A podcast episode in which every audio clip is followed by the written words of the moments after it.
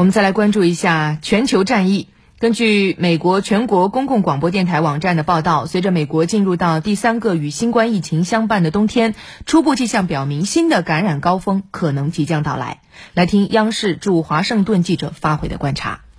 现在的美国对于新冠疫情这件事，完全处于一种躺平状态，口罩也不戴了，也不保持社交距离了，外出用餐、出门逛街，一切如常。但是随着冬天的脚步开始临近，我却发现身边感冒的人变多了。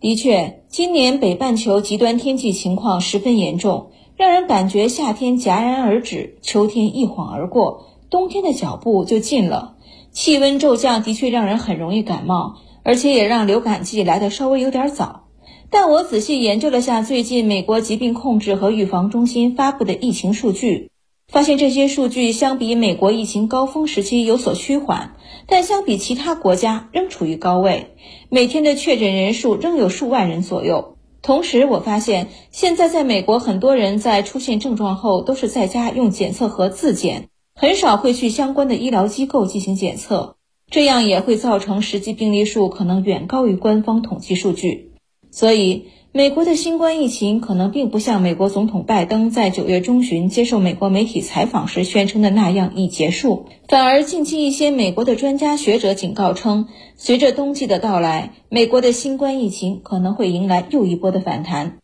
其中，美国传染病专家安东尼·福奇就在南加州大学举办的活动上警告说，美国今年冬天很可能会出现一种新的、更危险的新冠病毒新变种。